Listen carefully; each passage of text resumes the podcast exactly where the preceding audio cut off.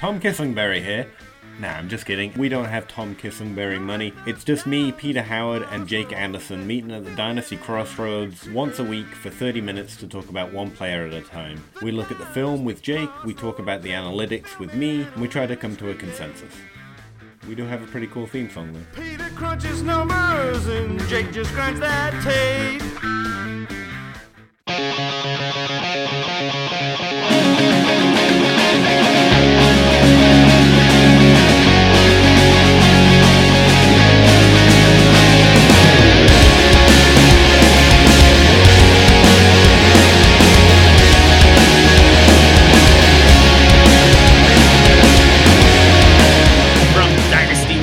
DynastyLeagueFootball.com and the DLF family of podcasts, that's James the Brain. Do I look like a cat to you boys? Am I jumping around all nimbly bimbly from tree to tree? Am I drinking milk from a saucer? Do you see me eating mice? I didn't know when that one was to end. That's Stompy Sam Lane. So there was a shooter on the grassy knoll. That's Peter Howdy. That's like not even my name, dude. I know. I know it's not. That's what I call you. That's that's your name today. I'll take it. You'll, Call, you- call me whatever you want, man. Just don't call me DK Metcalf. man. that's the Tacit Assassin. We're Uncle Ned's kids. I am John, just a dummy at a crossroads. Hogan, this is a Super Flex Super Show. And that's right, with the NFL draft coming in hot, we're going to be talking rookies for the last couple weeks leading up to the draft. And we're going to start with the needs of these players uh, as they uh, as they prepare to enter the NFL. And we brought in a couple absolute ringers to help us out with this. First of all, from the Dynasty Crossroads podcast from DLF and FF Statistics, Peter Howard. No, sorry, Peter Howdy. I'm I'm I'm I'm gonna make you answer to Peter Howdy all all night now. That's that's just the way this has to go. I answer to whatever you want, man. hey guys, what's up? What's up, man? Thanks for being here. And that's Zac Reed at Tacit Assassin 13 on Twitter. He's from Dynasty Dummies Podcast, of course, and dynastydummies.com. Zac, thanks for being here as well, man. Fellas, thanks for having me on. Uh, I, I'm uh, excited. I don't get to talk quarterbacks very much with uh, with with Kyle uh, running the show, so this is exciting. Yeah, and you also mentioned that uh that you haven't had a show sheet in a while. So Yeah, um, like three years. Don't worry about it. That's fine. yeah, yeah, uh, which which made me break out into a sweat just thinking about it. but yeah uh so we we do have a show sheet and uh it's not something that it that i have been able to get away from altogether. But uh so yeah we've we've got a ton of rookies that we want to talk about with you guys and uh of course get some some analysis from our resident brain and our resident stomp as well. I'm i'm really going to kind of sit back and and absorb a lot of this for the most part. I I don't have nearly as much time devoted into uh into learning about these rookies as as the four of you guys do. So um I I don't know. I I I honestly uh probably shouldn't even be here if it wasn't for the fact that I've I know all the logins to to publish this thing once we're done. so we uh we'll, we're we're gonna get to it here with this is a quarterback centric podcast so i think that we need to start with some quarterbacks. The the rumor has been number one overall ends up being kyler murray. I'm i before anything else i'm curious if you guys feel like that is going to be a legitimate possibility. But eh, beyond that what what does it take for kyler murray to land in a spot where he can be successful and live up to that number one overall. Can I just uh, take a minute to out you all guys as non-Crossroads listeners? because me and Jake just did an episode on Crossroads uh, where we talked about quarterbacks. where by the end of it we were pulling each other's hair out and promising never to try it again. Or maybe maybe we listened to it and we wanted to reproduce it. Yeah. well, let's let's go. Um, because I, I am, yeah, I used to be a lot more confident in my quarterback uh, evaluations, but since having increased my database, which is you know a very sad geeky thing to say, but having uh, gathered more information since the last time I did it, when I I think we hit pretty well la- in last year's class. Um, I've become increasingly less confident in every number that I can produce for quarterback evaluation almost nothing outside a top 10 round pick uh, produces a number that you really want when you're talking about predictiveness into the NFL.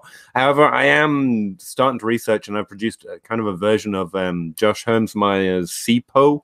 I guess it is CPOE, which is completion percentage over expected, which judges a quarterback's completion percentage compared to the expected completion percentage based on the conference that they're in.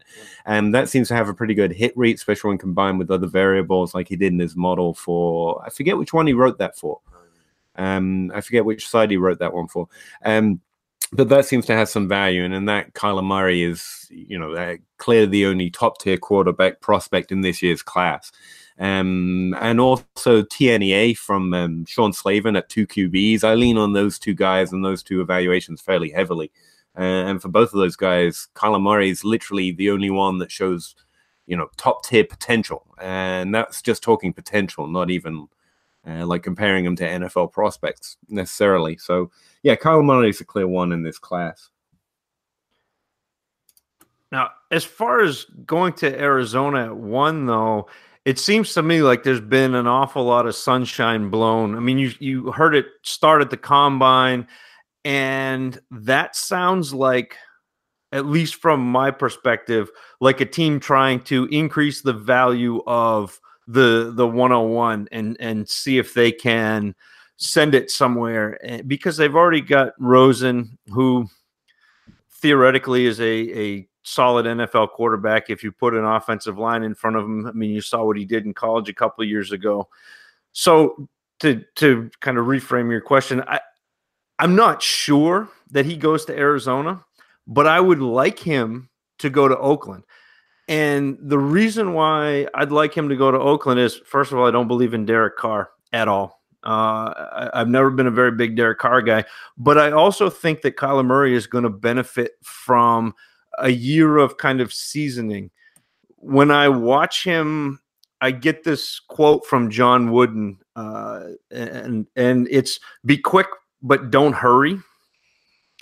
And and to me, Kyler Murray kind of struggles with that, where he his best asset is his mobility, but sometimes he it's a weakness where he starts moving and he tries to make quick decisions and he gets himself in trouble and instead of slowing down the game you know he's making decisions you know and loses his base when he's moving and just throwing on the run and, and that sort of thing and i think that he would benefit a little bit from seasoning now that said it's funny to say this, but I love the way he kind of reframes himself within the pocket when he's got pressure and is not uh, getting outside the pocket. So like on like a play action, if he if he uh, has pressure on a play action, he's really good at taking that side step, getting his feet under him, and throwing the ball again.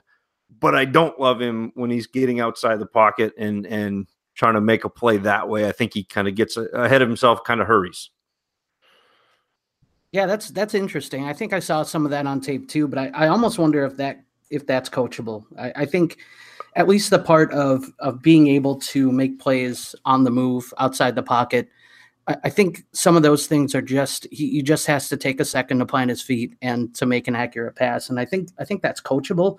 Some of the spots I I really kind of like Kyler Murray in would be Miami. Um, I think Mhm. Miami, you know, with that coaching staff, I mean they it basically, you know, under Brian Flores, they have a New England coaching staff, you know, with uh, with Flores there, and uh, you know, with offensive coordinator Chad O'Shea. These are guys that are used to getting the most out of the players that they have, and I think that that would be a good thing for for Kyler Murray. Let's let's get you know some quick reads, some you know let's let them get rid of the ball quickly if we can. But if not, if the play's not there, we can move the pocket with him. We can actually design plays to move that pocket with him um, and to work off of play action, utilize his strength. So I think that would be a nice spot. And I also I kind of like. Uh, the Giants as as a nice fit for Kyler Murray, and mainly the reason is is because of Mike Shula, who's their offensive coordinator. And Mike Shula worked a lot in Carolina with Cam Newton.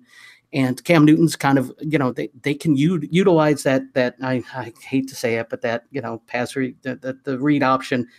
You know that's that's kind of kind of what they do in Carolina uh, really well, and and under Shula, I think that's what they uh, they really excelled at, and I think that's something that Kyler Murray can really do well is to be able to make that read quickly and you know give himself high percentage throws early on in his career. I think that would help him out a lot, and I think with Mike Shula, obviously Cam Newton's built a little bit differently.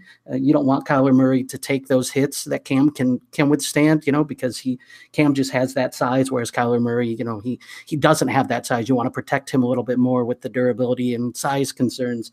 But I I would like that fit as somebody who has had you know extensive success in the league with a quarterback that they can they can utilize their athleticism and and their speed. So uh, those were two teams I, I actually kind of liked Kyler Murray on. I think those would be decent fits.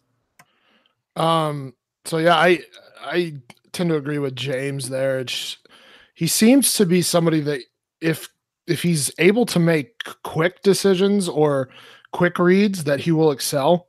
So uh, think a lot like uh, Carson Wentz in Philadelphia mm. um, what they did from year one to year two and adjusting that offense for him. Um, and I think that's where Murray can excel.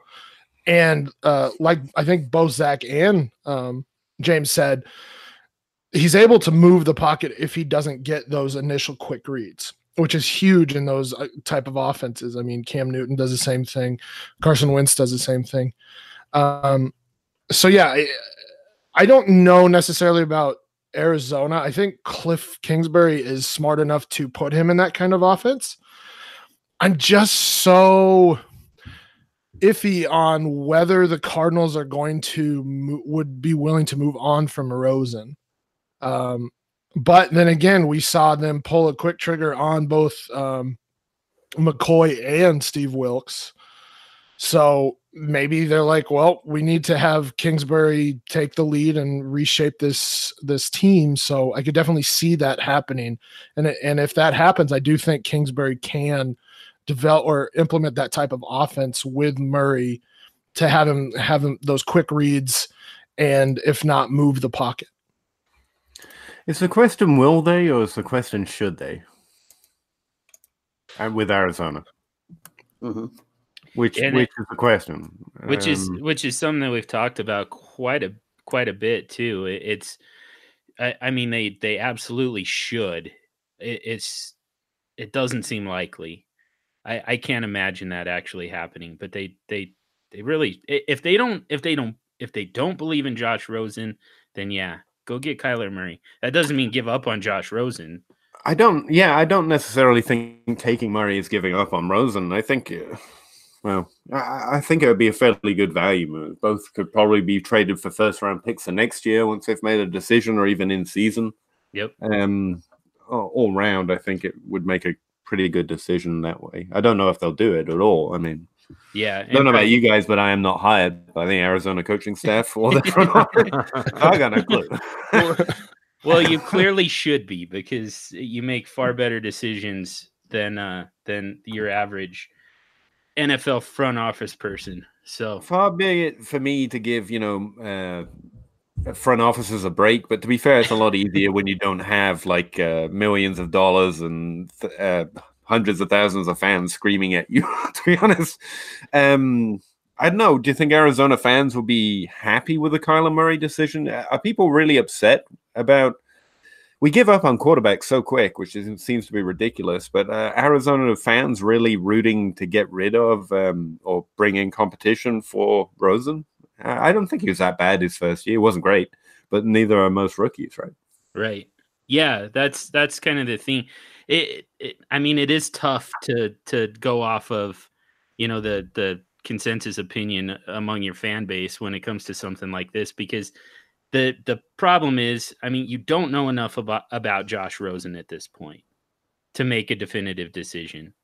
No, So- we, we almost know less than we did when he was drafted, frankly, uh, because Right. last year was so terrible. Right and and for reasons that are far beyond you know his his control so yeah it, it and the problem here could become you know if you if you do buy into that too much that that the move is to just completely bail on Josh Rosen move on from Josh Rosen and go to Kyler Murray what happens when he plays like a rookie in 2019 are, are we going to do this again in 2020 just keep kicking the can down the road until you know somebody you know mysteriously plays like a like an all pro quarterback is a rookie? We we, get Deshaun Watson finally uh, you know it's it's it's just so unlikely that that ever happens so eh, you know that's to me that's where the move here is to if you're not sold on Josh Rosen for whatever reason you know it, it it's a little early to me to give up on him but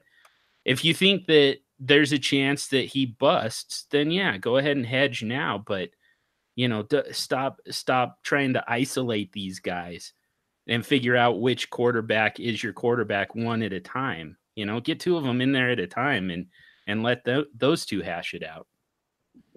basically you need the the Giants front office and the Cardinals front office to kind of ha- get in a room and talk and, and then split the difference because the Giants don't want to get off of their quarterback. yeah, they, the they- Cardinals they won't you give up they- for Yeah, the Cardinals are giving up. It, it just it doesn't make any sense to me to to short sell on Rosen after a year. I mean, I've heard I've heard uh, rumors of like a second this year and a mid round pick next year for Rosen, and it doesn't make any sense to me to to to short sell him without even taking a look. Yeah. Yeah, make him compete. Yeah. Yeah. That's that's that's make them both compete. Make Right. Kyler Murray compete. The- ha- that that's the, the- thing. You know, Kyler Murray could be a bust as just as easily, in all honesty. Yeah, and look, the, the Patriots got a second for Cassel. I mean, it's not like the second is not going to be there for for a, an NFL caliber quarterback. At Yeah. least, yeah. Yeah. I, I don't know. I, I think we're just talking around a rose uh, and we don't we don't know like any of the variables we need to know to come up with an answer. We don't know if they're done with Rosen. We don't know if they want to be done with Rosen. We don't know what Rosen is. We don't know what Kyler Murray is. We do know Kyler Murray is like the one that might compete with the draft class um, from last year. Um, snatching at him because he's the only one, though, is a little like taking your least favorite candy because they're sold out of everything else. I mean, I, I don't know that would be a good reason to go get him. So Right. I, I don't know where they are on Kyler. I don't know where they are on Rosen. Um, I do know that anyone else that draft that's drafting a quarterback this year messed up by not doing it last year because that was the class to try and grab one, um, or the next few classes. This isn't the class to go searching for your franchise quarterback. I don't think. Um, trade the pick or go defense, pretty much. Well, with that being said, let's move on to the the next quarterback in this class. Hmm. Um, even though it sounds like um, I, we're we're talking about a likely NFL backup here, but Dwayne Haskins. Uh, do do we have any uh, any positive feelings out there about Dwayne Haskins and a landing spot for him? I actually do have some positive feelings, but like he had one year as a starter. Um, you know, uh, rookies don't do well. Rookies with one year as a starting quarterback at the college level um, is doubly frustrating. His completion percentage was fairly good.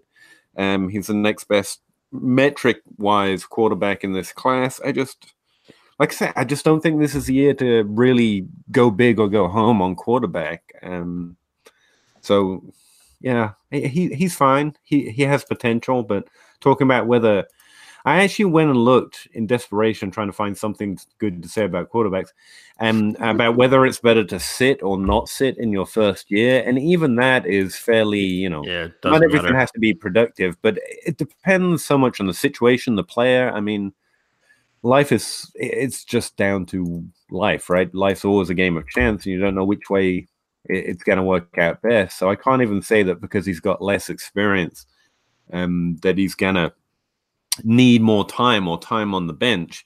Um, in this, in, in the modern NFL, though, quarterbacks tend to have to start early to make any impact. And if you're drafting him high, like we're talking about these guys in this class, and they probably have to get on the field sooner than most. Um, I can't, and like you were just talking about, um, with you know potential teams, all of them outside the Giants, which is seems like a toxic atmosphere anyway, none of them seem like great places or great situations for a rookie who may need more development than others to step in to, you know? Um, they all seem like they'd be bad for a quarterback who maybe needs a little more help than others. Um, so yeah, I, am worried for Haskins. I hope he, I hope he does well. Like I say, he was, he was pretty decent in the one year um, that I've got on him, but he not not as good as Kyler Murray, and not as good as at least three quarterbacks from last year's class. That's what I can say on him. I've got some questions on his the way he reads defenses. I suppose uh, he doesn't necessarily always see like big play opportunities. Sometimes he waits a beat too long when when making a read and and the ball ends up behind a receiver um, but like Peter said, I, he's got he's very accurate now. The the hesitation I think is going to affect him in the NFL, and I don't think he's going to be able to do that. Now I don't know if that's coachable or not. Um, the other part is he's just not mobile, despite what Stephen A says. that one yeah. that one point four yards per carry, not doing it for you, huh? Nope.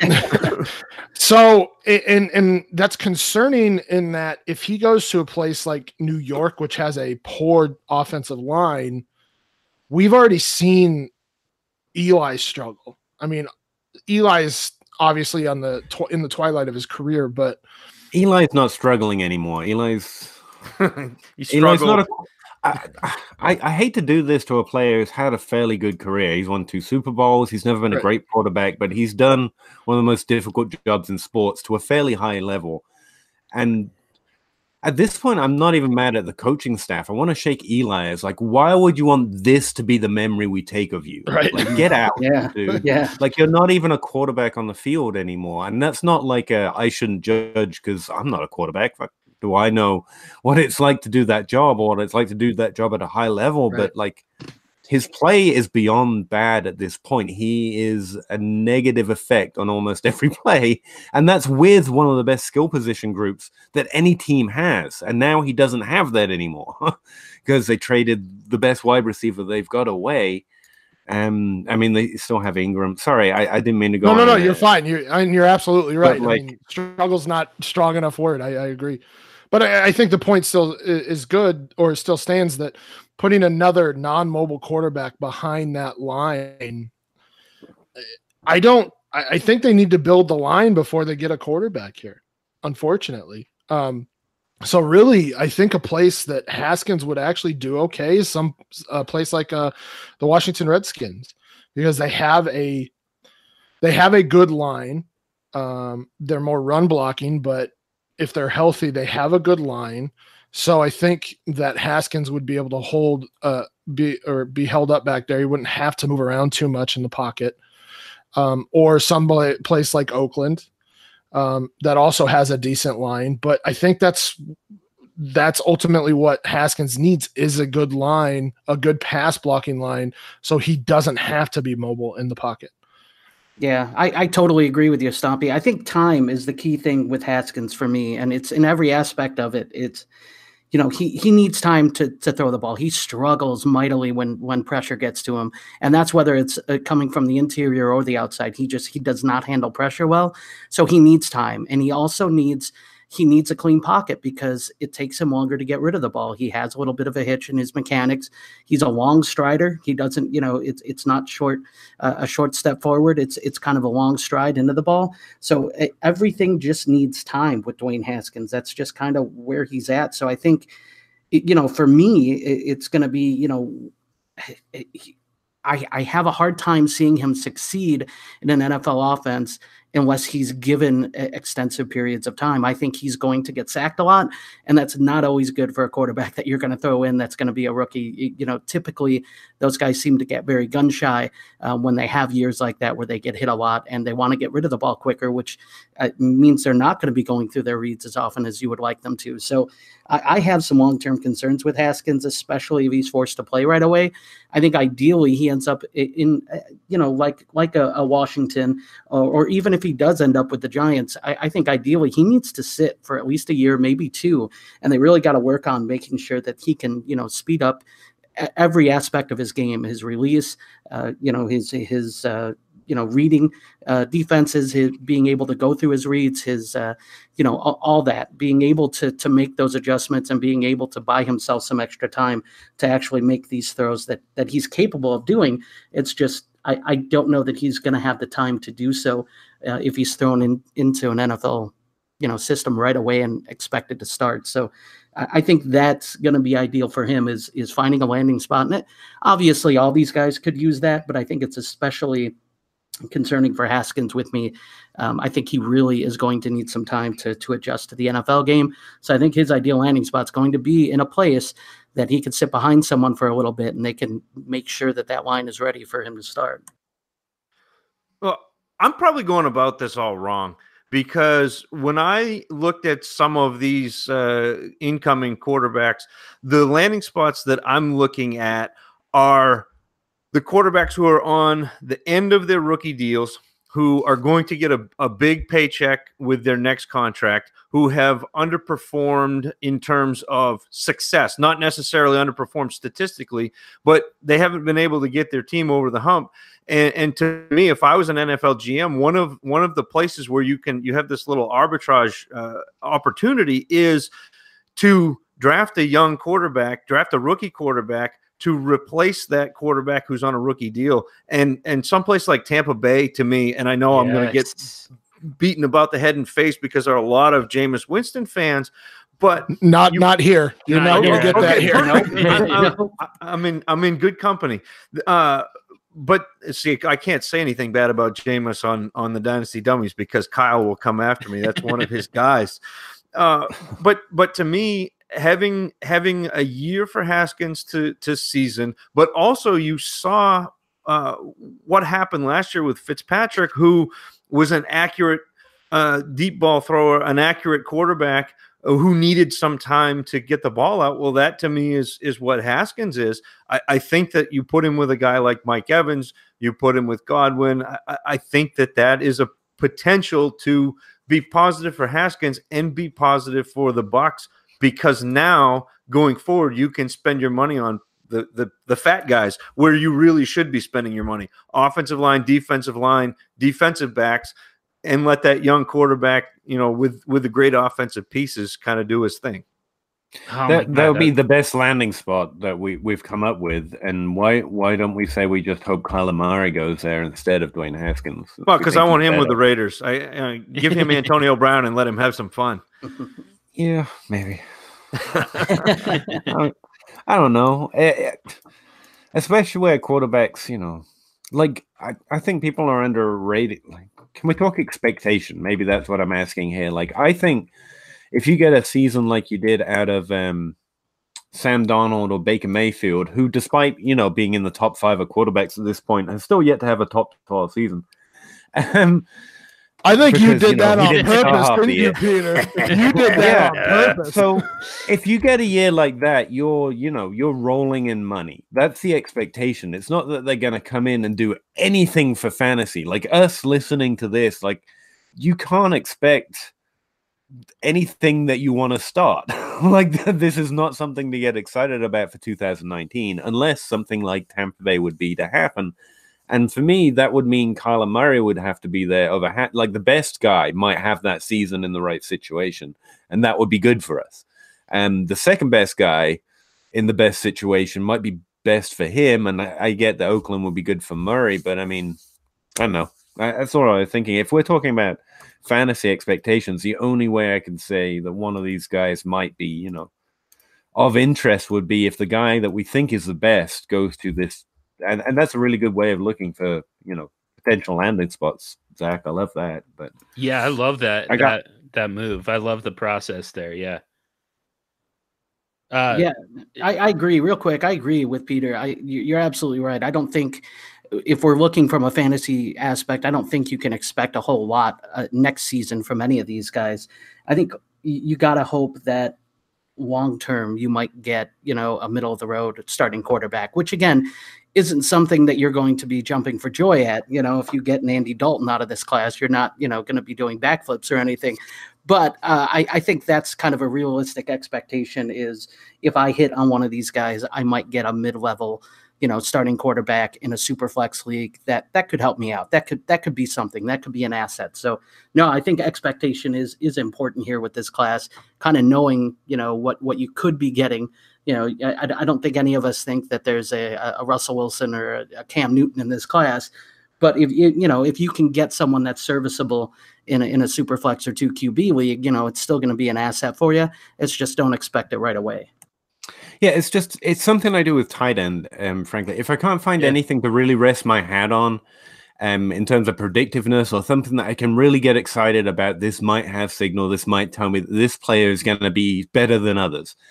Then instead of trying to play, you know, fortune teller, because you guys are doing all this intelligent work about finding better things about quarterback, and I'm just striking out. So instead, I'm going to play it like tight end, and instead of playing um predict the future i'm going to play the position in fact i'm going to play my, my league mates and it's like you can't get baker mayfield now but you, you can pretty much get sam darnold still and he had a good rookie year and the same is true with um tight ends where people's expectations are just out of whack for both of those positions pretty much. And so i'll take the guy mm, drafted inside the top 10 this year that doesn't have all the hype built around him by next off season. That's the guy i want.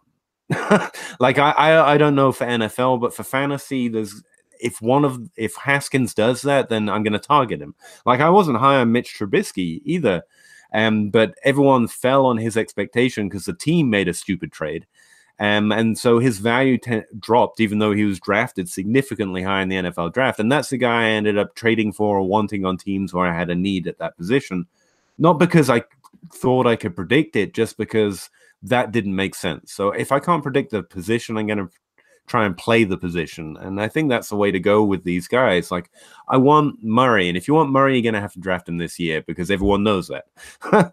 um, but Haskins might be a guy you can pick up next year, as long as he doesn't, you know, um, have uh, Patrick Mahomes' second season in his first season, which, like, like I say, is really, really unlikely. Then Haskins is a guy you can probably pick up later. But that's all dependent on what happens in the draft, obviously. I've never seen Haskins throw throw a ball behind his back, so he's probably we're There you nowhere go. near Mahomes. We're all good. Peter, you're going to have to stick with us, man. We got one more quarterback to talk about, and then it's on Oh. to other positions. That's it.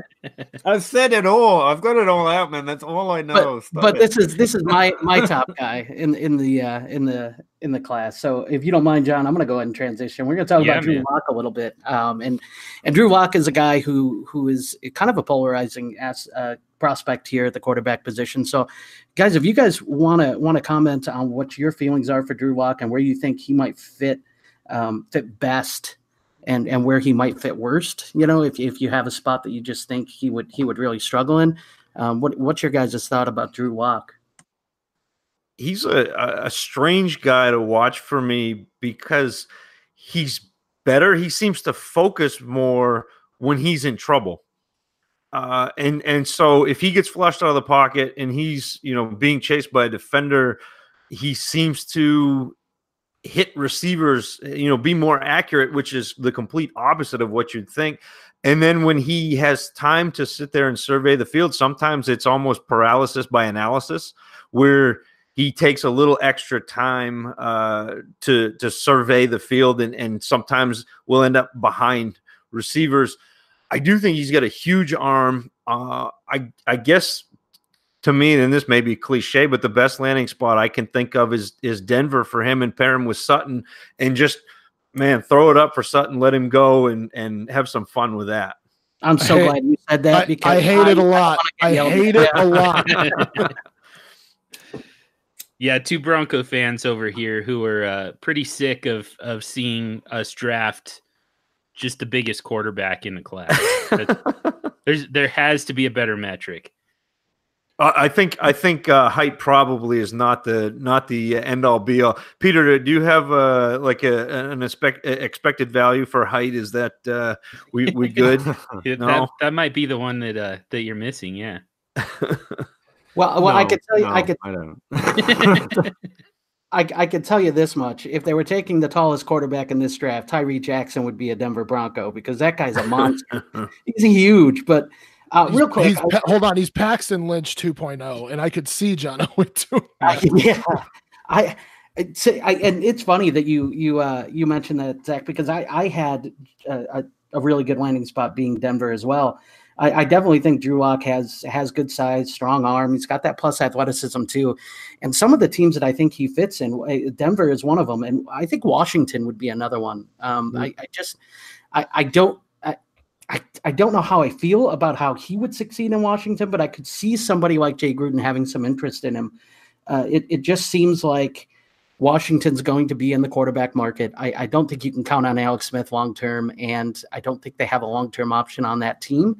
I could see them being in the in the market, and I think Drew Lock kind of fits what they would want to do. I think they like stretching the field. I think ideally, Gruden would like to stretch the field a little bit, and Drew Lock has the arm strength to be able to do that, and he can work off a of play action.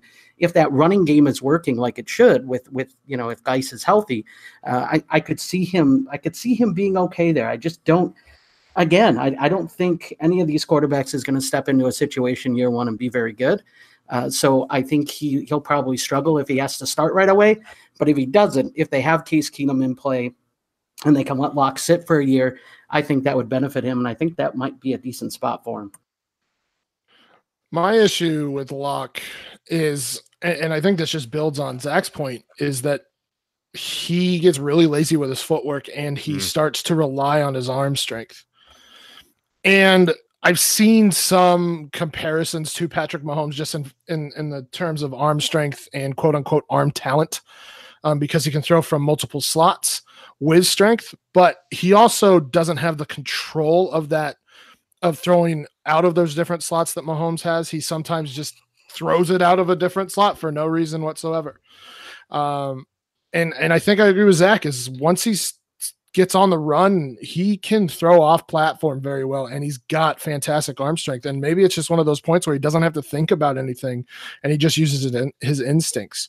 So that's my issue: is that he starts to get lazy with his footwork in the pocket, um, and that's probably a teachable thing. But there's a lot of uh, we'll call it hubris in terms of what he believes he can do with his arm that, that he makes some very poor decisions um, and I, I, think he could probably learn, especially under a big armed quarterback like Joe Flacco. I just don't want it. I, I really don't want to strike out on another uh, quarterback like that.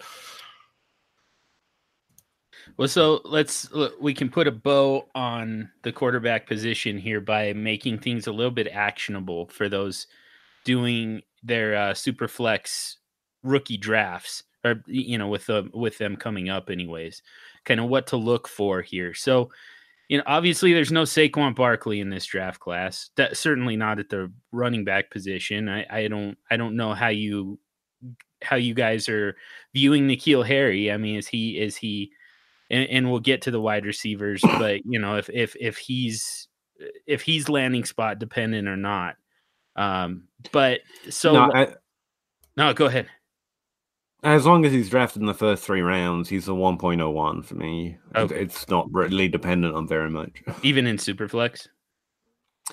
Uh, no, I take Murray there as long as he gets drafted in the first round. Really, yeah. Okay.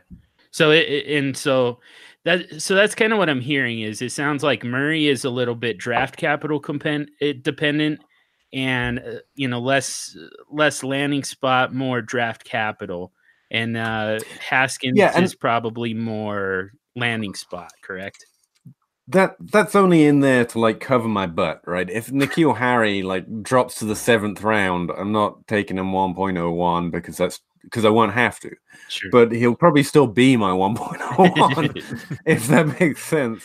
um, the the third round thing, there's just you know to cover the fact that the draft is never predictable. Like, there's not much that can change my opinion on him as being the best prospect. Whether he'll be the best player, I don't know. But the easiest to project as being good in the NFL, there's really no competition from any other position, even. Um, and the same's true with Murray. And so with Superflex, I don't mind you going quarterback um, because it's Superflex. But um, yeah, so both of them are just they just need the bare minimum of what we expect uh, in the draft. So it's not really even a draft capital dependent. It's just you know, just in case something crazy happens. Outside of that, everyone is. I think this class is more landing spot dependent, even than draft capital dependent. Outside of that, um, does that make sense, Zac? What do you think of that one? Yeah, when when Will Grier goes uh, in the second round to the Pats, uh, everything's going to be on right, head right. anyway. So yeah, I'm with you. Okay. Okay. So yeah, let's let's make this a little bit actionable then. In terms of a super flex rookie draft. So it's not Peter, it sounds like you've got Murray at 101. I'm curious where everybody else has him and what it would take to knock him out of that spot. And then Haskins, where does he go roughly? Um, where do you push him up to in the best case scenario? And uh, where does he fall to if if he slips in the NFL draft? or goes to a spot where we know he's not going to see the field anytime real soon. Yeah, and the only thing that could really, I, it's team and league dependent, right? I don't. Murray has some concerns. Um, he's he's one of the better quarterback prospects, but he's not Andrew Luck, right? He's not locked in in that regard. So th- there are some things that could knock him out of the 1.01 on the Superflex. But for me, that would be like Harry landing in Packer country or Indianapolis or, you know, screw it, the Pats. if, if Harry lands somewhere that oh, just gross. makes you salivate, yeah, there, there you go. Hmm. that that I would probably lean that way in every draft. Um, as it is, i am still happy leaning Harry in a superflex draft just because, well, like we were talking about, unless Tampa Bay gets really smart like Zac, um, or even Tennessee to follow on from his logic there, um, then uh, easy with that. I none of the landing spots outside of Zac's brilliant idea. So you know, an NFL team should go hire Zac. Um, outside of that kind of thing, I, none of these landing spots seem great. I was trying to get excited about the, the Dolphins for a second there. That's how bad it's getting. so you know. Yeah, none of them. There. I mean, Washington probably has the the clearest path to him getting on the field, but I don't know how how Washington moves up from you know what are they 14 15 i don't know how they how they move up that far yeah washington isn't a isn't a bad idea i, I was going to say i like that pick of yours too but even washington like it does not there's no one there that would excite me. Um, and I don't mean they need a good receiving core, they need a good running back. I just mean the team is not good. Right. And like I can put a metric on it if you want, but like the reason most quarterbacks are good or good for fantasy, even in a super flex league, beyond average, right? So outside of trading for Andy Dalton, which is probably the move most years, or Cam Newton, who's always undervalued, the only thing that really makes me go for a rookie quarterback, even in Superflex, is something like Patrick Mahomes. It's something like Sam Darnold, someone who I think can be above average, if not much above average, landing in one of those juicier landing spots. Like New York Jets might not seem like a juicier landing spot, but I've had my eye on them for a while. I think they've been making some smart moves. Hmm. And Andy Reid, the, these X factors can really make an explosive o- offense. And like I say, outside of Zac's idea, I don't see that for any quarterbacks this year.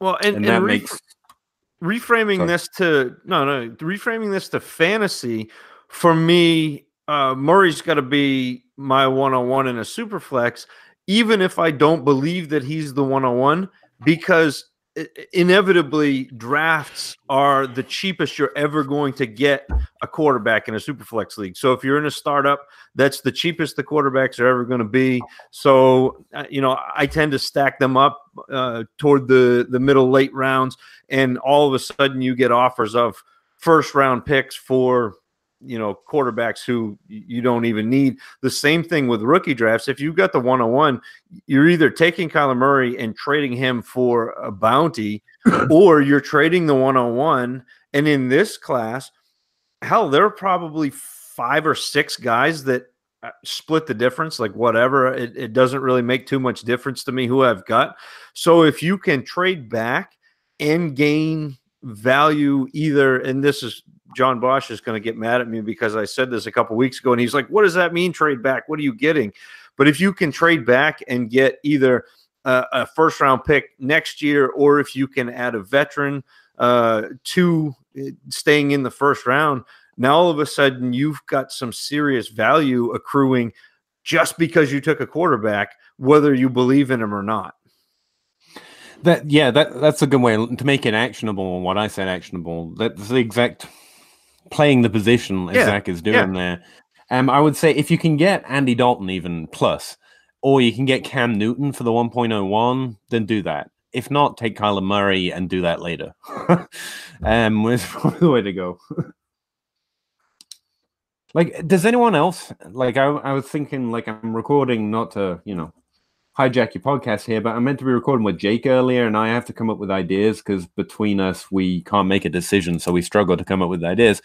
Um, but I was thinking about talking about players uh, mark the line between where you would trade a draft pick and where you wouldn't. Like, who is that player for you? For me, Cam Newton is an easy yes, please. I'd trade the 1.01, the super flex. If I was going to draft Kyler Murray with that pick, um, straight away. Um, Andy Dalton, I'd need something, but you know that starter level, I'd al- also is a line for me. I'll trade the 1.01 if I'm going to take Kyler Murray if I can get something with Andy Dalton. Um, does anyone else have better quarterbacks that you prefer on those lines? For me, it's Newton and Dalton, like I say. I mean, looking at my top 10, no, like I would, I would take my top 10 over Murray cur- currently, and that includes Baker Mayfield, everybody. So settle down. I don't hate him that much. yeah, you Um, do. You hate. Well, that that's I the hate thing. Is there a guy like that should be? it- It's probably likely uh, to be a starting quarterback who wouldn't put in your top ten because it's not fun. Like you're not going to put Andy Right. Dalton in your top ten, but you know you're probably going to get more or less what you need from him, right? So is there someone like that so to that's me, not Andy Dalton? kind of a kind of a couple names that I would think would be right around that that border, that kind of that cutoff would be Dak Prescott, Jimmy Garoppolo. I would take both of those guys f- over See, I'd put for the 101. yeah, I I, I would pay, I'd put my I'd put something with the 1.01 to get Dak Prescott at this point. He's in my Yeah, top I would right too. Yeah. Um, I Jameis Winston, maybe since we're gonna hate on Jameis Winston this podcast. Oh, that'd be tough. Yeah, I mean that seems to be kind of that line for me, J- Jameis Winston one. area. Mhm. Mariota area too. Oh yeah, dude, Mariota's way back there. hmm God, He's terrible. But you'd trade the 1.01 for him? oh no, I would not. Okay. You were- Ah, here we go. This is Yes. gonna be just this ongoing thing. All right, we we we can't get we can't get into the weeds on that one this week. We we enough of that on Twitter. Enough of that last week. Um, but yeah, I mean, I think that it's an interesting conversation, and uh, uh, we actually uh, on on my other podcast, FF Statistics, we kind of we we tried to go position by position and break down the players. You know, who's worth you know four firsts, who's worth Mhm. three firsts, all the way down. And uh, and I do think that it's somewhere around you know mid-range wide rec- or quarterback two in a super flex is is ultimately what what we landed on. That that's kind of the cutoff for you know straight up for 101. So who is So- the name in that area for you? Again, I think Garoppolo is probably there. Um, off the top of my head, um, I'd probably need something with Garoppolo myself, but really for for Yeah. 101. yeah, I mean he hasn't actually played a full season yet, so Yeah, yeah, but we know he's got a role, you know. And well, yeah, know- we know he has a role, but so does Kyler Murray. You know, I have no way to really Well, judge that- who's going to be better. That's the thing. We I don't know if we know that part yet. Um, well, we will by the time of a rookie draft, I'm guessing, unless you're some kind of heathen that drafts before the NFL. yeah, yeah. Which, yeah, don't do that, by the way. But um, yeah, but people do that, and they should not. Don't do that. Uh, uh, yeah, I- guys in that area for for sure. Uh, Prescott, um, Lamar Jackson, Ugh, Sam I'd probably rather take Murray. really.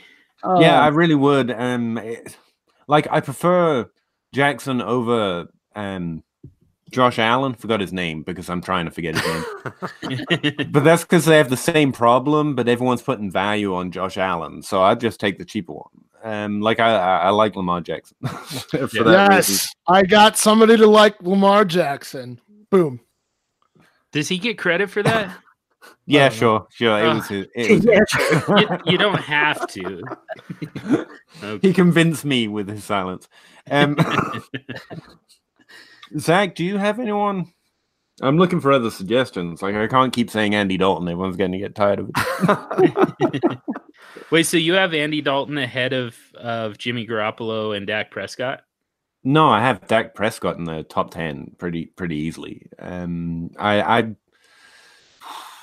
yeah, I probably have Garoppolo pretty near to Dalton. I can look. I got Superflex ranking somewhere.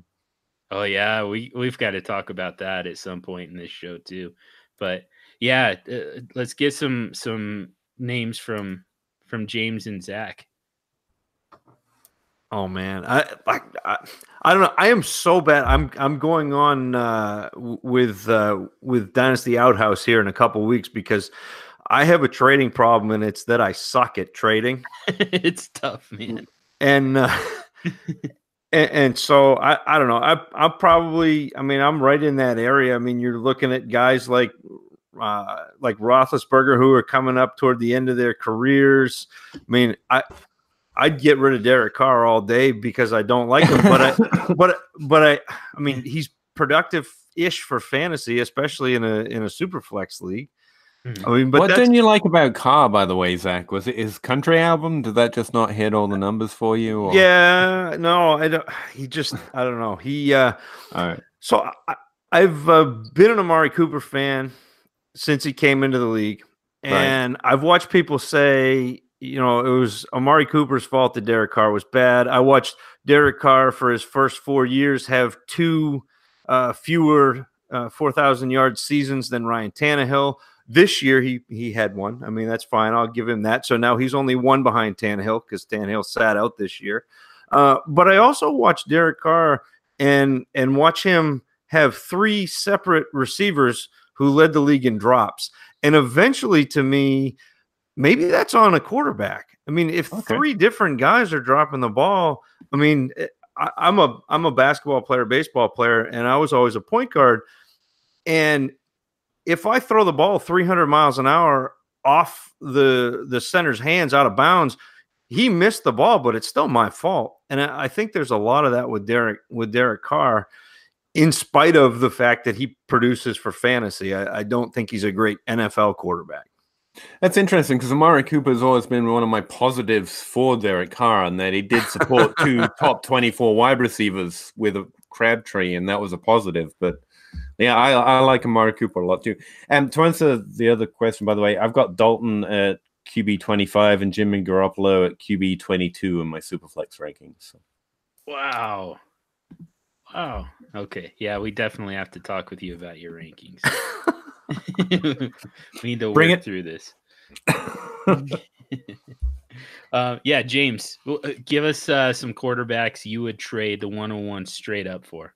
Yeah, I'll, I'll I'll tell you real quick. I think it's for me kind of in the range of a Mitchell Trubisky, Matthew Stafford range, and and for me that's that they're kind of pretty close in my rankings. And I I value some of the older guys a little bit more just because I know what I'm going to get with them, and even if it is only for two three seasons with Big Ben, with Brees, with Brady, uh, I I can count on getting fantasy production there with the 1.01 or with Kyler Murray. I don't know you know you- you're really shooting on upside and I, i'd almost rather just draft a quarterback next year uh, to be honest but if if i have to to kind of to kind of quanta you know, to, to put it in, in perspective on who I would give, I think it would be it would be someone in that caliber, probably a Mitchell Trubisky or a uh, a Matthew Stafford in that range for me.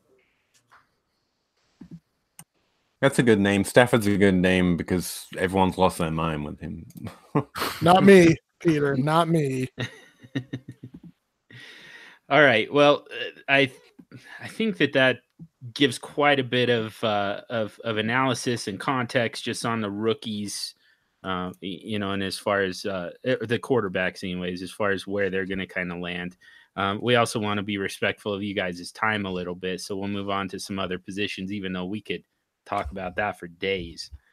But uh, so let's move on to the running backs, though, and we really only have two of them mentioned here. Although I know that there there's some there's some other guys out there that uh, that you know that that this particular panel is uh, is high on, mm-hmm. especially in the right landing spot. But I mean the the uh, the two consensus top running backs are David Montgomery and Josh Jacobs.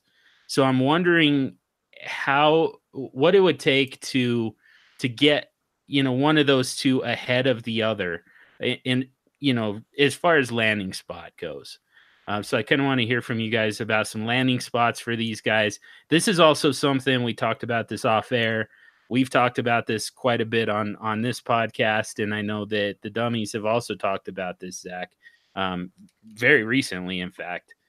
Uh, your your episode that came out today as we're rec- on the day that we're recording, uh, you you guys went into quite a bit of detail on this, but there's there's a bubble of running backs. It's about to burst, where these these running backs are you know they're they're going to land on rosters and they're going to push for playing time and it, it kind of doesn't matter who's ahead of them anymore because we're just kind of running out of spots on NFL depth charts for, you know, running back fluff. You know, the the replacement level guys are becoming David Montgomery and Josh Jacobs. So, you know, so I think that that's a little bit of important context here.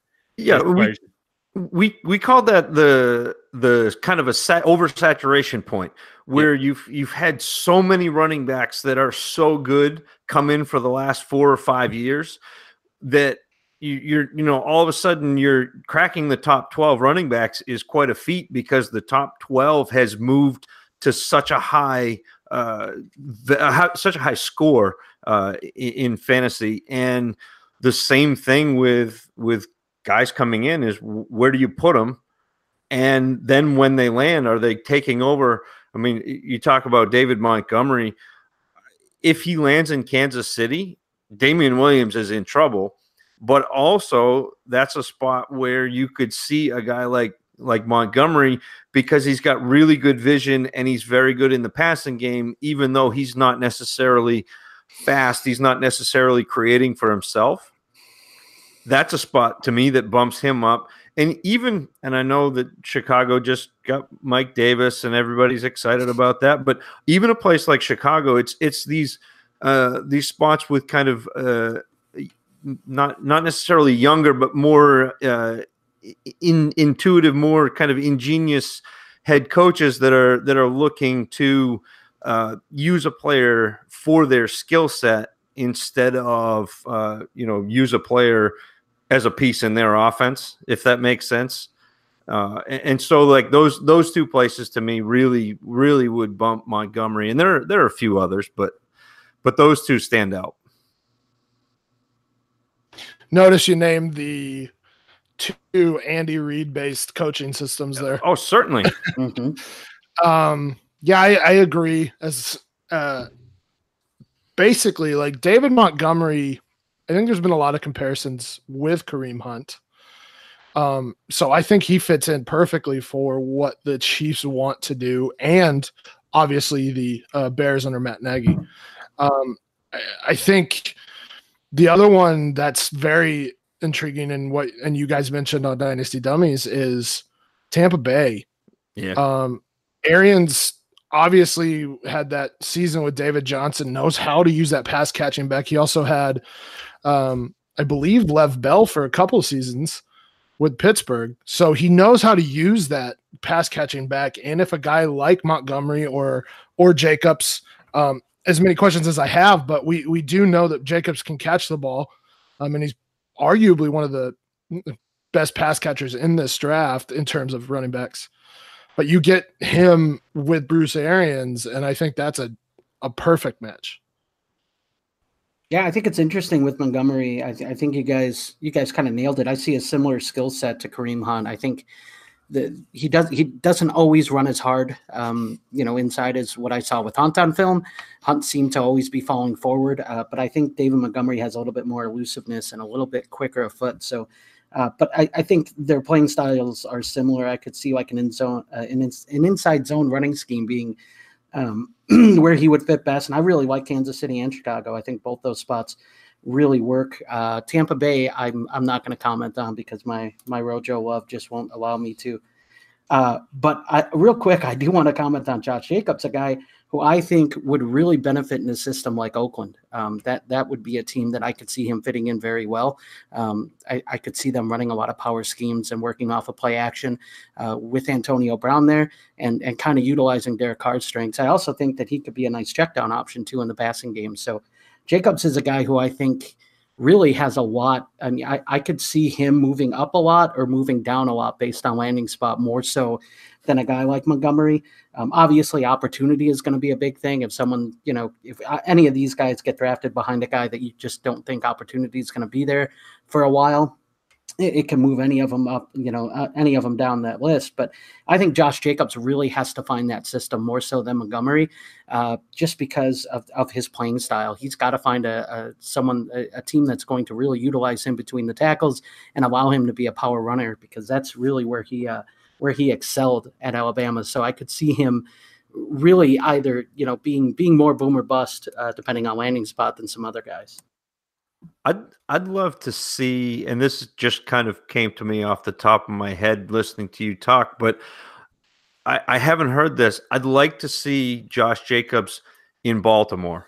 You've got Ingram there, uh, but you've also seen Ingram split touches. You've seen Jacobs be in a backfield where he was productive splitting touches. And then you've got potential eventually for Jacobs to take over the backfield in a year or two. Plus, you've got Lamar Jackson there who's really kind of spreading that defense thin, creating some holes. And you've seen Jacobs be able to create uh, for himself with with those cuts. I mean, I know he didn't test well, but on film he cuts as well as anybody in this class better than anybody in this class. And so that just that seemed to me to be an, an interesting spot. Yeah i agree. I, before the mark ingram signing that was that was my number one landing spot for josh jacobs. But you still bring up a really good point that you know not only could he split carries and benefit in, in that system being as run heavy as it is you could you could sustain two running backs you know for a year and even though Mark Ingram signed a three year deal in Baltimore, uh, you know, only uh, less than, I, I, think it's a half a million that's guaranteed if they were to cut him after the 2019 season. So, I mean, there's not a lot, they, they wouldn't lose a lot there. Um, as far as cap space goes, so so they they could do that. They could move on from Mark Ingram if they find a guy like Josh Jacobs and they're comfortable, you know, letting that guy be be the bell cow. They wouldn't have to to you know keep Ingram around for the full three years. So, uh, yeah, that's that's a really good landing spot too. I would like to see that. Uh, I think Oakland's another uh, another one. Even uh, you know Buffalo, if they decide to move on from LeSean McCoy, run a very similar system. I think those those a spot like that would really benefit Josh Jacobs. But if you see him going to a place like Indy, you know, where he's going to complement Marlon Mack, I just I, I could see that being a disaster. I could see him uh, really plummeting, you know, his value plummeting if he ends up in a spot like that. So uh, he, he's going to be really dependent to me again for, with landing spot. I think he's his draft capital can vary the most um, in in uh, in rookie drafts, you know, for fantasy. Um, yeah, depending on landing spot. So I try pretty hard to wear a toupee when it comes to the rookies as long as I can, but ultimately my my ignorance shines through. So I want you guys to explain to me like I'm five because I have a hard time understanding this rookie, this running back class in particular. As far as how this is going to go. So one of the things I'm wondering about, I, I mean, just kind of uh, let's start with this a, a quick one word answer. What's the best landing spot for for a rookie running back to land in? Are we saying Baltimore? It, it's a it's a two word answer. I think it's either Tampa Bay or Oakland. Okay.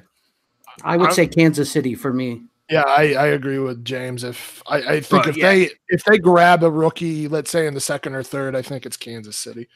That's just kind of cheating, though. Hey, you know, you know, Peter, I don't know. Tell me.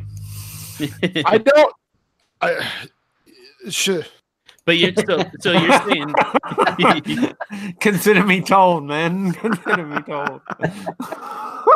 You got them all flustered. I've never seen that. Good job, Peter. tongue tied. Yeah, that's a new one. Um, so but you're saying that there there could be some draft capital involved there. You know, so Kansas City, the the caveat there is they've got to go running back relatively early, like day two. I mean, I mean, yes, but not necessarily. Like, I- I think to me, for running backs, it's more of the landing spot than it is necessarily the capital. I mean, Okay. o- obviously, the capital invested, you have uh, more opportunity, but I, I do think that the landing spot for me for running backs is more important than the draft capital, and it's the other way around for me for receivers, where because there uh, there's a little more longevity to the position. I, I'm a lot more interested in what the NFL thinks, so draft capital, and what I think of them in terms of a, a skill set, because I think there's a lot more time for them to kind of grow into their role. Whereas a running back, and I've said this on on the Dynasty Dummies, but a, a running back is expected to hit the ground moving forward and, and producing. And, and I don't think you have that same expectation with a receiver. I almost have a, a different opinion. I almost have a different opinion. Um, in that, uh, where running back is so opportunity dependent, it's much more draft capital dependent. Like the Arian Fosters, Devonta Freemans, these guys can hide the fact that most running backs are entirely volume dependent, even the really good ones. Um, and to break into the top 12, you pretty much have to be drafted in the first to third round, really in the first round.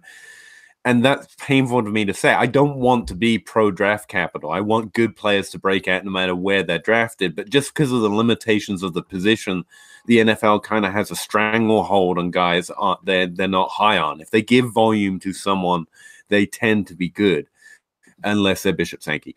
And so um more often than not like the ones that just makes me appreciate the players and how many of them there must be that are really good but don't get that opportunity because of the Arian Fosters of the world. Those guys really, we really have to res- uh, respect that. Like Devonta Freeman right now is someone that's being disrespected by ADP, and it might not happen because opportunity is everything. But to break out from where he came from means a, a whole lot about what he's capable of, and also says something good about the coaching staff being able to recognize talent and overcome draft capital and their own bias.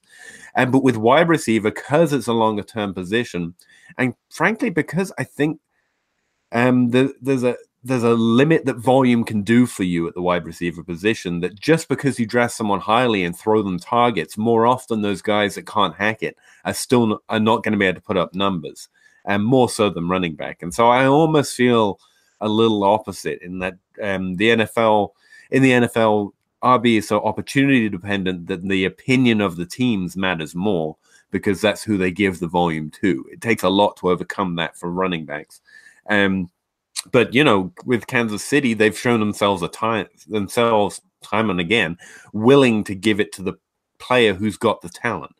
Um, and they have a dynamic offense and a creative offense. And so a player that's drafted in the third or fourth round doesn't scare me nearly as much. In fact, it never scares me, but um, anyone that goes to the the Chiefs is obviously going to be interesting. Outside of that, um, it's it's whoever's going to give them volume, right? Um, it didn't work out yet. It will with Rashad Penny, um, but teams that like to rush, teams that are going to hand um, more work to one player, uh, are the best landing spots. Baltimore to me looked like a pretty good landing spot off the top of my head, um, as well. I can't think of anyone else off the top of my head, but Baltimore occurred to me. and that's kind of where things get tough. I think uh, it, it almost feels like, you know, it's time for us to start rethinking about this a little bit, kind of shifting our strategy just based on, you know, like we were talking about earlier with the running back bubble. because I, I mean the you know the the the old saying goes volume is king. That's that's the that's the approach that we take in fantasy football, but the problem is what happens when there's there's not a whole lot of volume available to a rookie running back. You know, kind of regardless of where they go. Kansas City, you still have you know two strong veterans ahead of you. Um, you know, Baltimore, you still got Mark. Do you Ingram. really though? When when did Damien Williams become a strong veteran? I'm sorry, we've been recognizing forever that Kansas City is a dream spot for a running back. Uh-huh. Damien Williams was kicked around the league. No one on your fantasy league wanted him, and now suddenly he's a wily veteran who knows what to do. I mean, well, yeah, come he's, on. He's, Can we all stop trying to get it right in hindsight? He's job, I mean, though. you can't get it right in hindsight. yeah, well, he, you did not like him before. Now let's not pretend he's always been secret. Well, and good. I still, I still don't like him, but I, I acknowledge that he's got a job. Yeah, of course, that's and, right. And and I am not. And, and what it's going to take is to come in and, for a rookie. You have to come in and not only get by Carlos Hyde, but also Damien Williams. Now, I, I'm not gonna I'm not gonna go out on any kind of limb and say, you know, it, it, the degree of difficulty that that's going to be. I I don't know. You know, I I have no idea how this offensive coaching staff, it, you know, how how loyal they're going to be to Damien Williams. I don't know, but I, I, there's some loyalty there. I mean, we there has to be. You know, they they gave him yeah, and he, he, did well last year. I'm not taking anything away that he could be the guy, of course. But I just mm-hmm. like don't be afraid of being wrong, man. I'm not going to judge you. I'm wrong like nine times out of ten, and that tenth time is when I win, and right. that's that's the game. Like uh, the people aren't going to judge you. Don't worry. Yeah, I, real or quick. they will, and that's the fun. I don't know, one or the other. like, I can't state how strongly I was wrong about Damien Williams. I had no idea he was a wily veteran who could do this, or that the landing spot was so good that it could make someone like Damien Williams do it. But I mean, I'm someone who's been carrying a torch for Robert Turbin, and still kind of has a, a little hope that he might one day break out, because that's the thing about running backs. I mean, Robert Turbin seriously hits all the numbers that we're talking about making a running back good. Had decent receiving work, great measurables, good athleticism. Mm-hmm. Bad. I mean, that's the problem with the position. Anything that you like about a running back in the NFL doesn't really matter a whole lot. It's about volume and some other factor um, well, it's, that we can't yet quite put a finger on because efficiency for running backs is just a joke. It doesn't exist. It's a myth. It's it's um, volume and landing spot, Peter. It's yeah, it's exactly. volume and landing spot, yeah. and and this, I which mean, means we don't know anything we need to know about these running backs yet. That's, no, but like you, can, you can kind of you can kind of guess the the landing spot, and this is this is why again I'm I'm back to this, and and you and I are going to go back and forth, but you know you you know the top five uh, PPR running backs last year. I mean, you know, you had Barkley, McCaffrey, Gurley, Kamara, and Ezekiel Elliott, but then you start getting down into guys who weren't drafted highly. You get into guys like James Conner, you get into guys like mm-hmm. James White. Uh, I'll even give you David Johnson. He was a third round pick. Uh, I'll, I'll, give him to you, but I'm going to take Kareem uh, Kareem Hunt. I'm going to take Kareem uh, Tarik Cohen. I, I'm going to take Phillip Lindsay, Kenyan Drake, Chris Carson. I mean, all of these guys are not high draft picks, but they ended up in really good landing spots. And that that to me, again, we're we're back to running back is a position of opportunity and it's instant opportunity, it's quick opportunity. It's they've got to have something if you're not drafted highly you've got to have something break right but i still want the running backs who i think are good who land in a good spot over a guy who maybe got drafted highly but ended up behind somebody like Todd Gurley or I mean that that sort of thing. I hope you're right. I hope it's becoming more like wide receiver. Maybe this is a new trend. But bird's eye viewing it, like all of those names are like in the last year too. Yeah, right? but they're, and they're if you also bird's pass eye view that, that's the exact opposite of what happens over a long. I hope this is new that the NFL is turning to good players that they got deeper in the draft, or not in the draft at all. But you know, uh, if you look past 18 years, a track record, the NFL has not been good doing that. And I do believe that you're right. There's many players like that that once turned to can really put up the numbers. Um, and I hope the NFL keeps doing that, is what I'm saying. But if they go back to their Hmm. tendencies over a longer period of time, they haven't been doing that. Like the, the deepest name I know from outside the last few years is Arian Foster, right? Yeah, and, and Um, but I so also I hope think, you're right.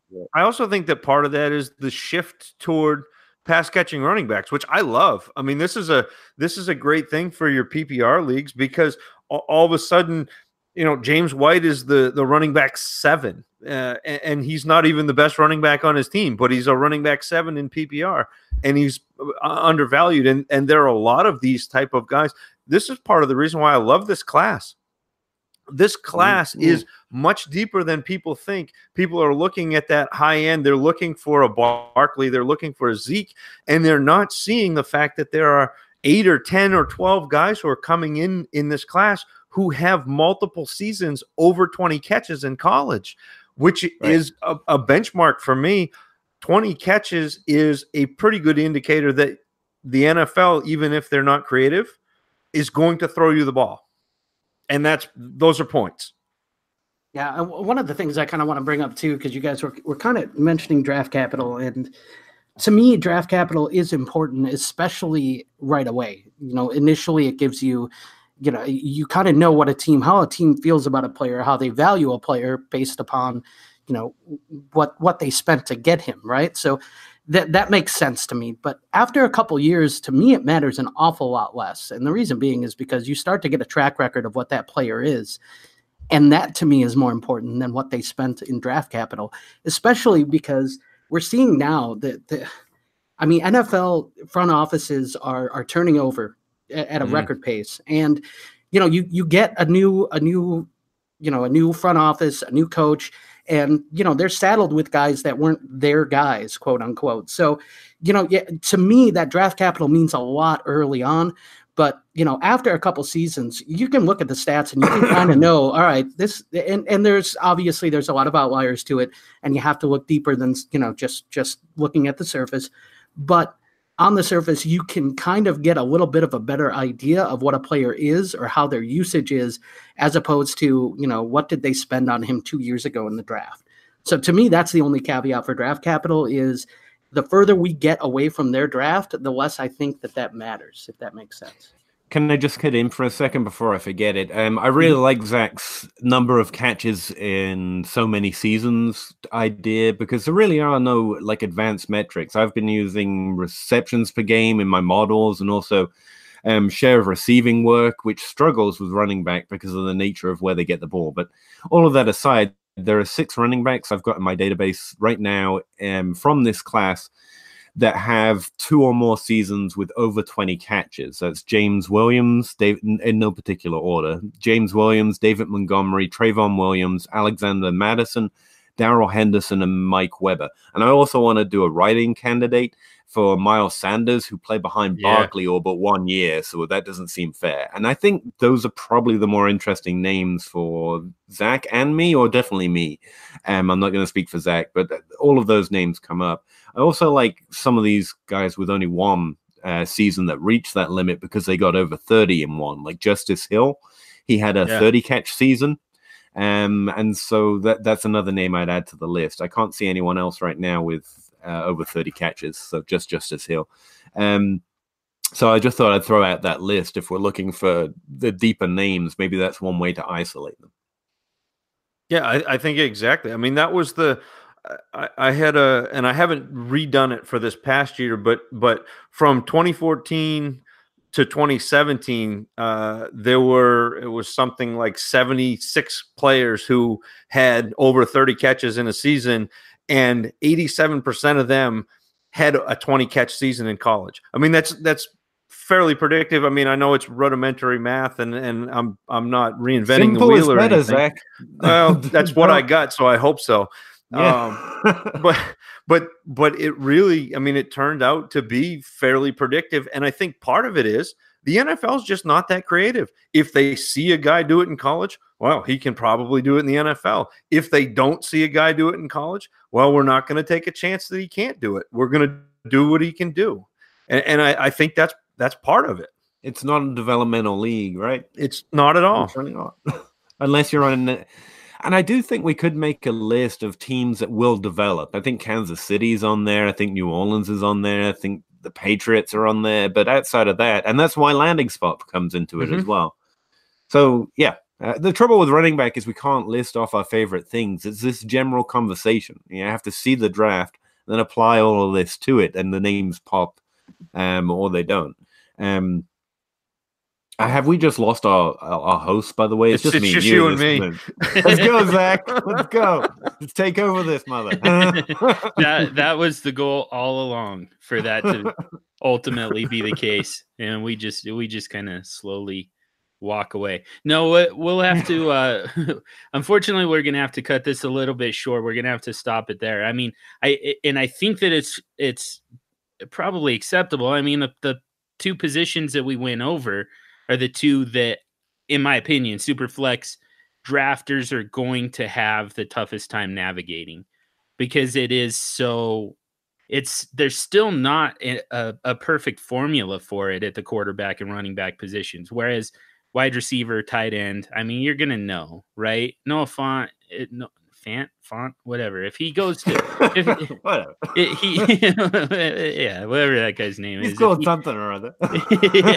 yeah, something like that. I- I mean, if he landed in Green Bay or or Dallas, I mean, uh, all of a sudden he jumps, you know, pretty pretty high up in uh in the first round of your rookie draft, especially if you have have a tight end premium.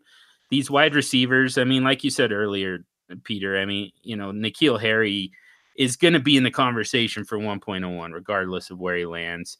Some of these other guys i mean we're we're we're gonna know where they belong based on their landing spots. It's it's it's gonna be pretty easy to figure out but i think the running backs are tough because we see this fairly frequently where you know a, a- a guy like david montgomery lands in a pretty bad spot where he's gonna have a hard time getting on the field whereas you know maybe a, a Damien Harris or Rodney Anderson ends up in a in a great spot and and it's uh, what do you do there you know is it uh, talent versus opportunity so uh so i think that we we really got to the the core of what we wanted to get to in this episode even though we didn't get to the pass catching positions um so Yeah, Sorry, Sam. no Ashton Dulin. yeah yeah How yeah, dare next you, by time. How dare you? Both you and Kyle. Oh, oh, we're just gonna relegate him to a punt returner. Get out of here. You should you should see the way he waves his hand for a fair catch, though. It's one of the most beautiful uh, instances I've seen in all of Technically all of my scouting. Now you're just being facetious. Don't worry, don't worry. We'll get him on. We'll get him on that one eventually. Uh, they're still recovering from their Marlon Meh test. Uh, the, la- the last time they took me on, so we'll we'll we'll, we'll go on with Ashton Dulin another time. I would like to underscore Point because he made a, a number of really good ones, obviously, like he always does. But um, the nature of this class, and this follows on from what you were saying as well, um, that this is a pick your poison class and you should love that that's why we're this is let's face it we're not actually playing football we're not actually doing anything to do with football but we really like standing on hills making your coin step up to the line tell everyone else they are wrong and just take your shot. That's what this class is about. And while there are lots of warts over here i also have been mentioning over and over again in different articles i write some of the best players come from the worst classes. And this is a worse class.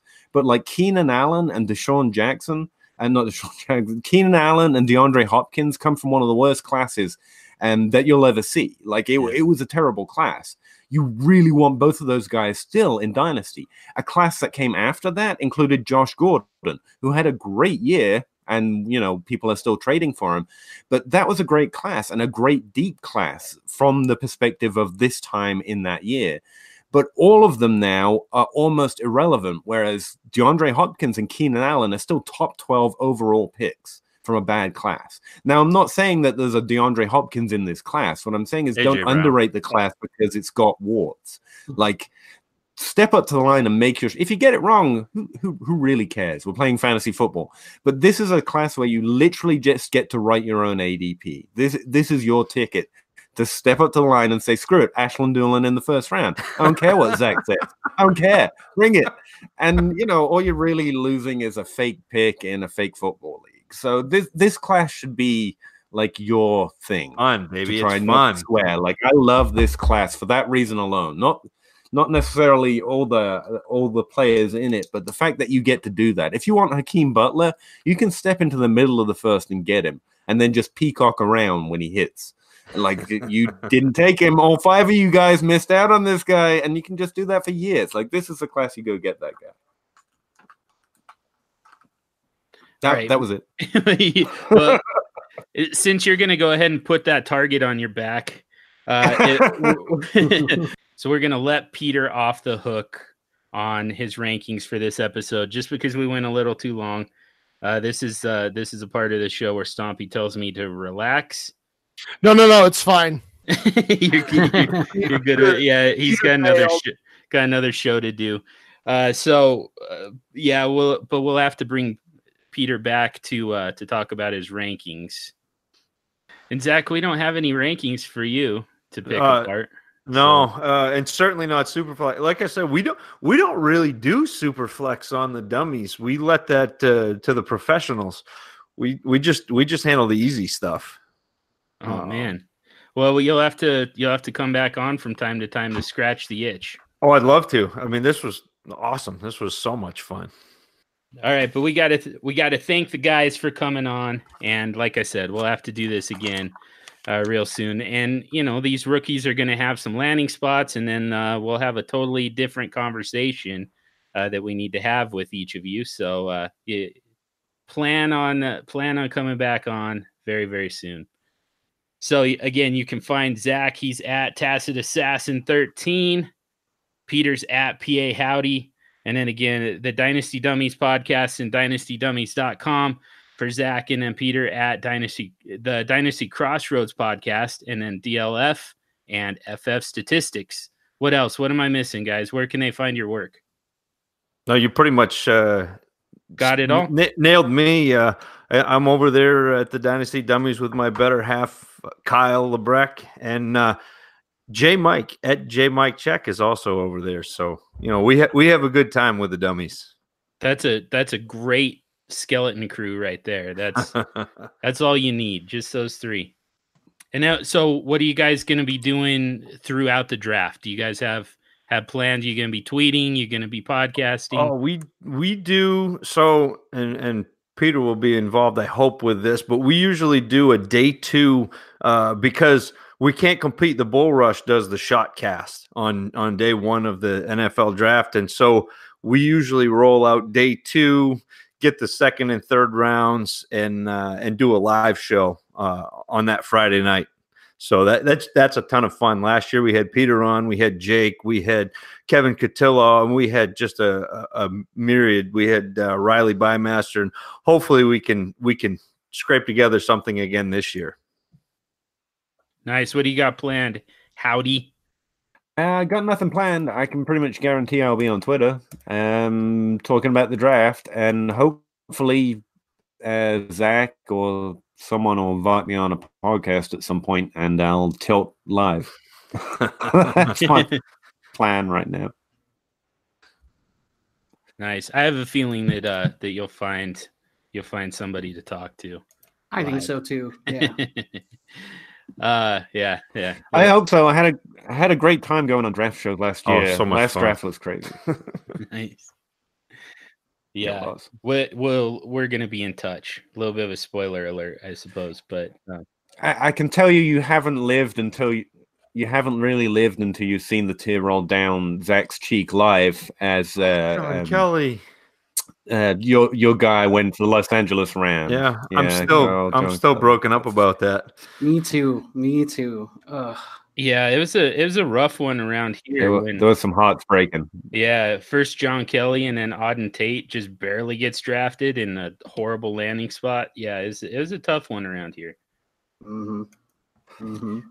Yeah, and you're questioning my rankings. Auden Tate, get out of here. Come on. Dude, That that that was for me. That was for me. That was my my guilty draft crush last year. mine was ESB, and that one has has yet to be proven wrong. So thank you, thank you. I, I have Wide I have receiver issues. too. Thank you very much. All right, we get we're gonna wrap it up there for the week though. And as we do, we're gonna ask you for a quick favor. If you haven't already, subscribe to the podcast wherever you listen to podcasts. You can also subscribe to the DLF family of podcasts, the mega feed, and get access to all of the great podcasts from DLF, including this one and Dynasty Crossroads. And once you're subscribed, if you'd give us a rating and review, not all podcatchers give you that option, but on the ones that do, we'd really appreciate it.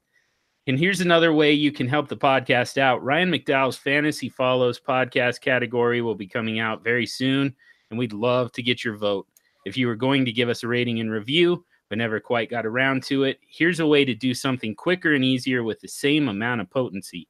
So make sure you're following Ryan. He's at Ryan MC23 so you don't miss the announcement. Whether it's a vote or a rating and review, you're helping us to expand our reach, get out to a larger audience, and allowing us to involve more people in the conversation so we can really zero in on all the topics that are the most useful to you, the listener. In the vein of listener interaction, send us your trades on Twitter at Superflex Show. You can also send them to any one of us individually. Stompy's at FF Stompy. James is at underscore James the Brain. And I'm at Superflex Dude. And again, Zac at Tacit Assassin 13 and Peter at PA Howdy. We'd all love to be involved in those conversations. Maybe not Peter. He gets a little grumpy sometimes. he gets too many Twitter notifications, but I think that's misleading. Um, I don't get grumpy. I, I just I, I exist in that state, so it's not something that's aggressive. that's just the baseline. What we- okay, fair enough. Fair enough. So yeah, send, send him to Peter. He's gonna be grumpy either way. So untrue. uh, but yeah, send us your trades. We can retweet them, help you get more votes and comments, and sometimes even bring them here on the podcast and analyze them. Thank you to Heart and Soul Radio for the song The Addiction that we use as our intro and outro music. Thanks again to Zac and Peter for being here. And above all else, thank you to each and every one of you for listening. Until next week, stay sexy and super flexy.